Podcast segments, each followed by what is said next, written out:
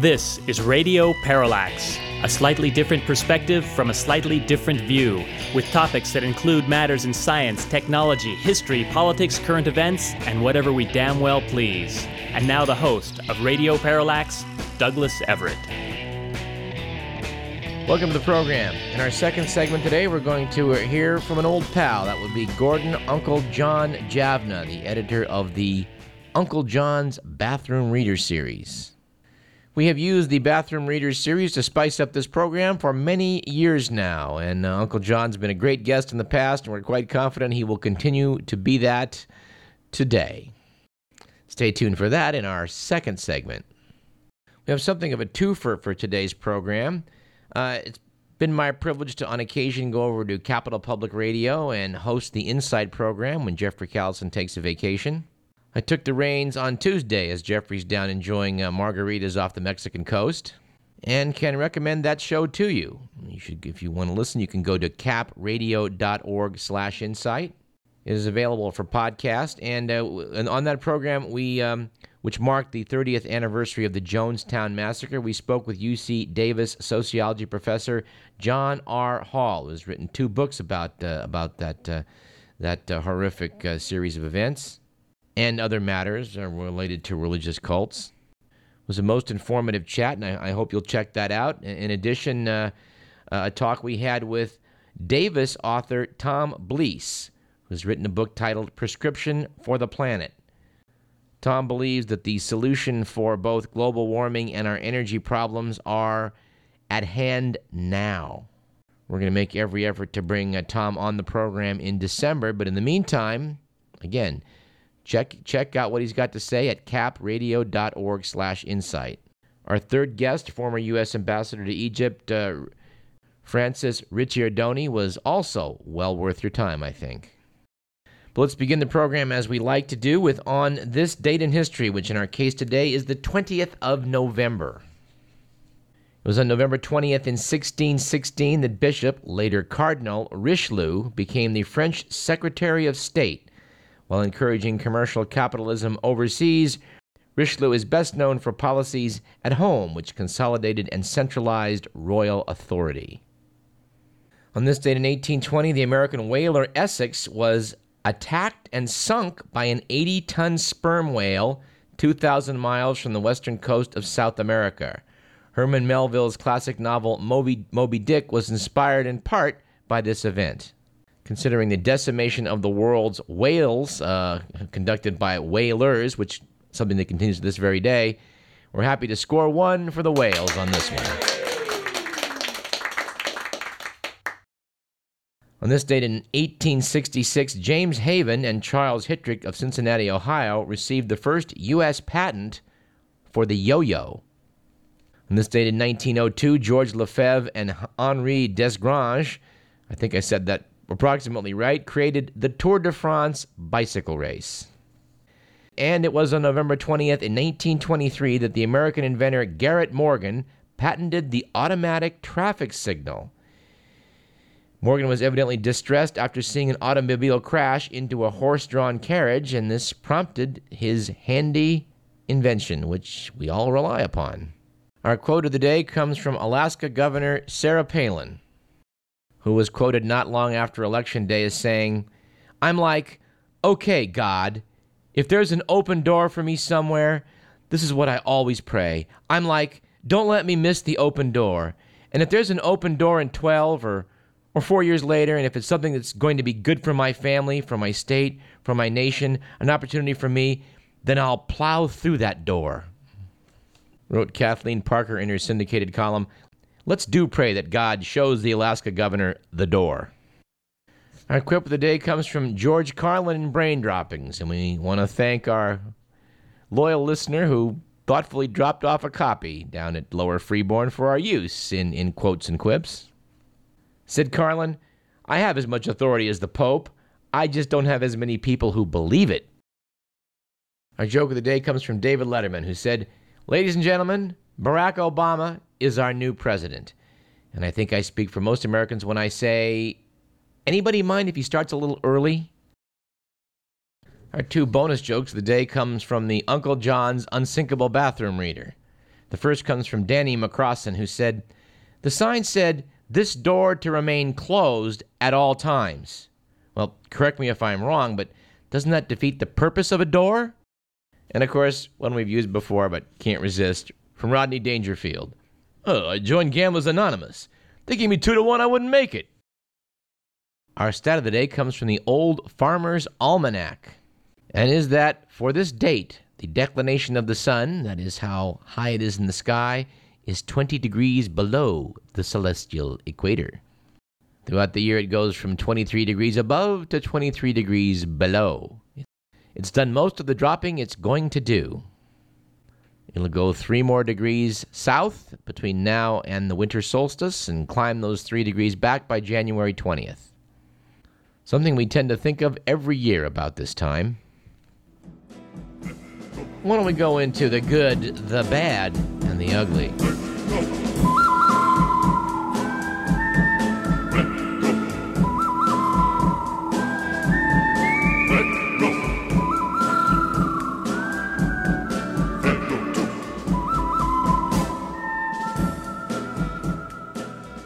According to The Week magazine, it was a good week this week for Tony Dow, who played Wally Cleaver on Leave It to Beaver. One of his abstract sculptures went on display at the Louvre. Said the 63-year-old Dow, I'm really proud of Leave It to Beaver, but I don't think they know anything about that at the Louvre. It was conversely a bad week for reveling, when it was revealed that participants in the Boulder, Colorado annual Naked Pumpkin Run, well, at least some of them may be forced to register as sex offenders. Apparently 150 revelers ran naked through the streets of Boulder wearing pumpkins on their heads, causing police to arrest 12 on charges of indecent exposure. And if convicted, they could be classified as sex offenders, said Eric Rasmussen, one of the pumpkin wearers. I was thinking minor fine or community service. I was not thinking of sex offender. Mr. McMillan notes that that is available on liveleak.com. And finally, it was an ugly week last week for doing unto others. After a feud between Armenian and Greek Orthodox monks at the Church of the Holy Sepulchre in Jerusalem erupted into a punching and kicking melee. And yes, the footage of the brawl is available on YouTube, and we highly recommend it. It prompts in several instances that age-old question, who would Jesus sucker punch? Oh, the Protestants hate the Catholics, and the Catholics hate the Protestants, and the Hindus hate the Muslims, and everybody hates the Jews. But during National Brotherhood Week, National Brotherhood Week, it's National Everyone Smile at One Anotherhood Week. Be nice to people who are inferior to you. It's only for a week, so have no fear. Be grateful that it doesn't last all year. And that, of course, is the immortal Tom Lehrer doing National Brotherhood Week among his many gems. Lehrer, by the way, currently earns his living as a professor of mathematics here in the University of California system. He's at UC Santa Cruz. He unfortunately gave up his performing career and noted that although many people do sign up for his lectures in mathematics, they quickly learn that there are no humorous theorems. And one of Radio Parallax's sometime contributors, Ed Hunter, once cold-called Tom Lehrer at Santa Cruz just to tell him he admired his work. For that, we applaud Mr. Hunter. Yay! And from the Only in America file, we have the fact that the Terrell, Texas Tribune did not mention in its November 5th edition that Barack Obama had won the presidential election because they said it was not local news. Said Tribune editor Bill Jordan, we covered the local commissioner's race. We thought that was more important. And that, ladies and gentlemen, is another reason why people from Texas should not be granted a great deal of political power. And I must say, this correspondent continues to get a great laugh over the fact that people are acting as though, wow, isn't it remarkable that in this election that mathematics seem to have worked? Why, the poll data appeared to be substantiated in the actual voting data. Since this wasn't the case in the last 2 elections, they're saying, well, obviously that just doesn't work in America for some reason. The alternative explanation, ladies and gentlemen, is that the vote count was altered. The biggest winner in this latest round apparently is Nate Silver, the 30-year-old statistics geek who created the 538writtenout.com blog, which used a sophisticated blend of every poll available to forecast the election with what's described as uncanny accuracy. We were turned on to the website by listener Lisa and told her that we thought Nate Silver was right. And of course, he was. The recent election in Nicaragua didn't go quite so well, however. Nicaraguan President Daniel Ortega had refused to accredit election monitors, saying they were financed by outside powers. The U.S. criticized the vote. Yeah, that the Bush administration criticized the vote in a classic case of the pot calling the kettle black. Said State Department spokesman Robert Wood, political conditions that existed during the campaign were not conducive to free and fair elections. But, we'd say you can bet your ass Daniel Ortega's party is going to remain in power in Nicaragua. And from the foreign file, Vice presidential candidate Joe Biden, among others, predicted that Barack Obama would be tested very soon by other nations. We don't, however, agree with the contention that Russian President Dmitry Medvedev is already testing Barack Obama with his announcement that Russia would deploy missiles near Poland if Obama proceeded with the Bush administration plan to build missile defense facilities in Europe. We would characterize it more as Medvedev advising the world that the stupid U.S. move will result in a Russian stupid move if things go forward. Let's hope that Barack Obama will not proceed with what George W. Bush wants to do with missiles in Europe. And, of course, we're very, very encouraged by the fact that all the signals coming out of Camp Obama are that there's going to be some changes, and fast, as soon as he takes office. Starting with the numerous executive orders George W. Bush put in place to do, among other things, restrict stem cell research and promote the domestic drilling of oil. Obama's also taken a very hard look at what we can do to close Guantanamo, which has remained a very black mark on the U.S. image around the world. But then it would be hard to put a good face on the creation of a concentration camp now, wouldn't it? And by the way, I don't know if this will disappoint anyone, but we've just abandoned our movie review of W. The person assigned to talk to us about it just said, I'm not in the mood. And this correspondent was quite appalled to see Oliver Stone on Mike Huckabee's Fox News show. I don't know, maybe sometime next year we'll have a word or two to say about it. But was kind of amused by the Sacramento Bee pre-election article on November 2nd, noting that George Bush was at peace with his low approval ratings, according to his aides. According to allies inside and outside the White House, George Bush's mood remains buoyant as his attention is focused on the global financial collapse. Said Kevin Sullivan, Bush's communication director, and I quote, "His high energy level and spirit sets the tone for the rest of us. There's been no time to worry about any of this other stuff." By other stuff, we presume he means the war in Iraq, the stalemate in Afghanistan, the U.S. withdrawal from the world community of nations, and the crushing national debt. Yes, we're glad he's not distracted by that other stuff. And, of course, we can't go without mentioning the fact that the big three, the Detroit automakers, are in Congress looking for a big handout. Barney Frank was on NPR yesterday morning defending how, that we're only talking about $25 billion for crying out loud. And by the way, we have Uncle John and the Bathroom Reader series to thank for the fact that that famous quote from Everett Dirksen, a billion here, a billion there, pretty soon it adds up to real money.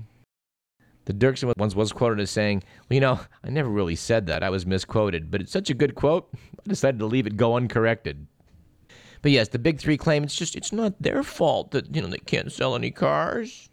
Nobody wants to buy Hummers right now. And we should juxtapose this against another bizarre bit of piracy. In this case, literal piracy. Off the coast of Africa, Somalis have seized a Saudi oil supertanker. Yes, a 1,000-foot-long ship, the Sirius Star, carrying $100 million worth of crude oil, has been hijacked.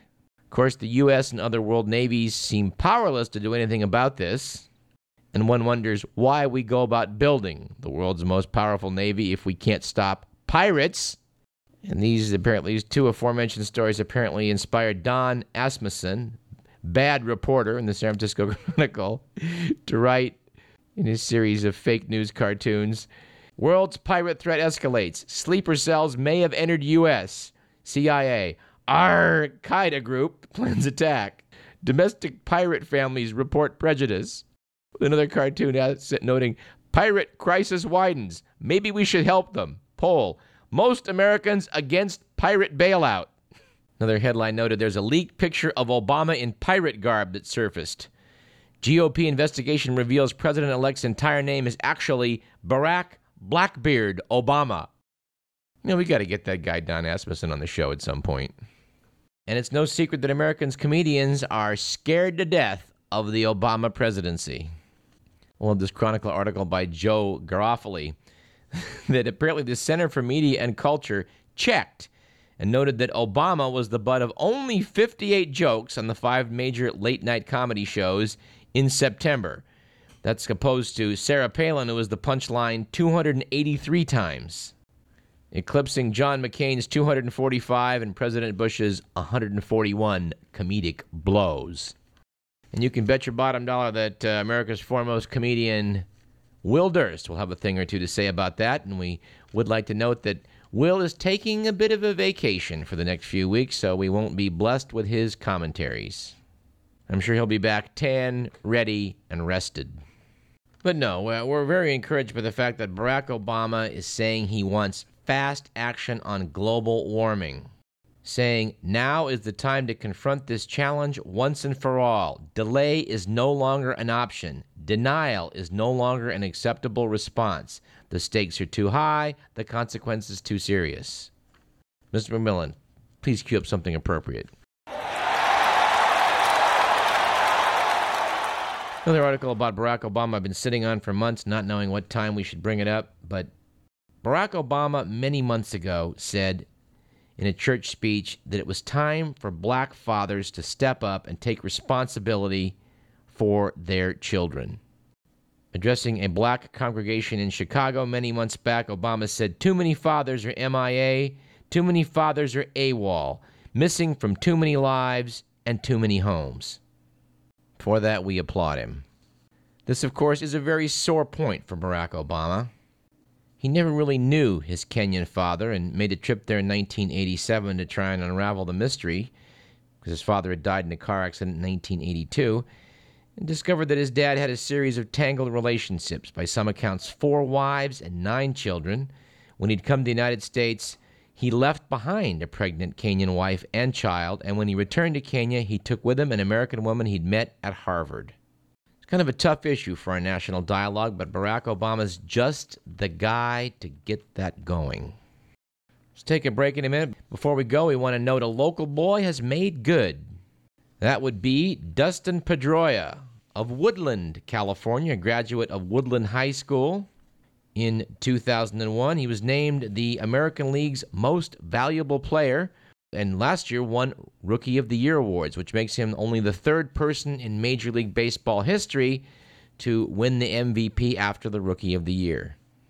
And no, doggone it, I don't know my baseball trivia. I don't know who the other two were. If you know, please drop us a line at info@radioparallax.com.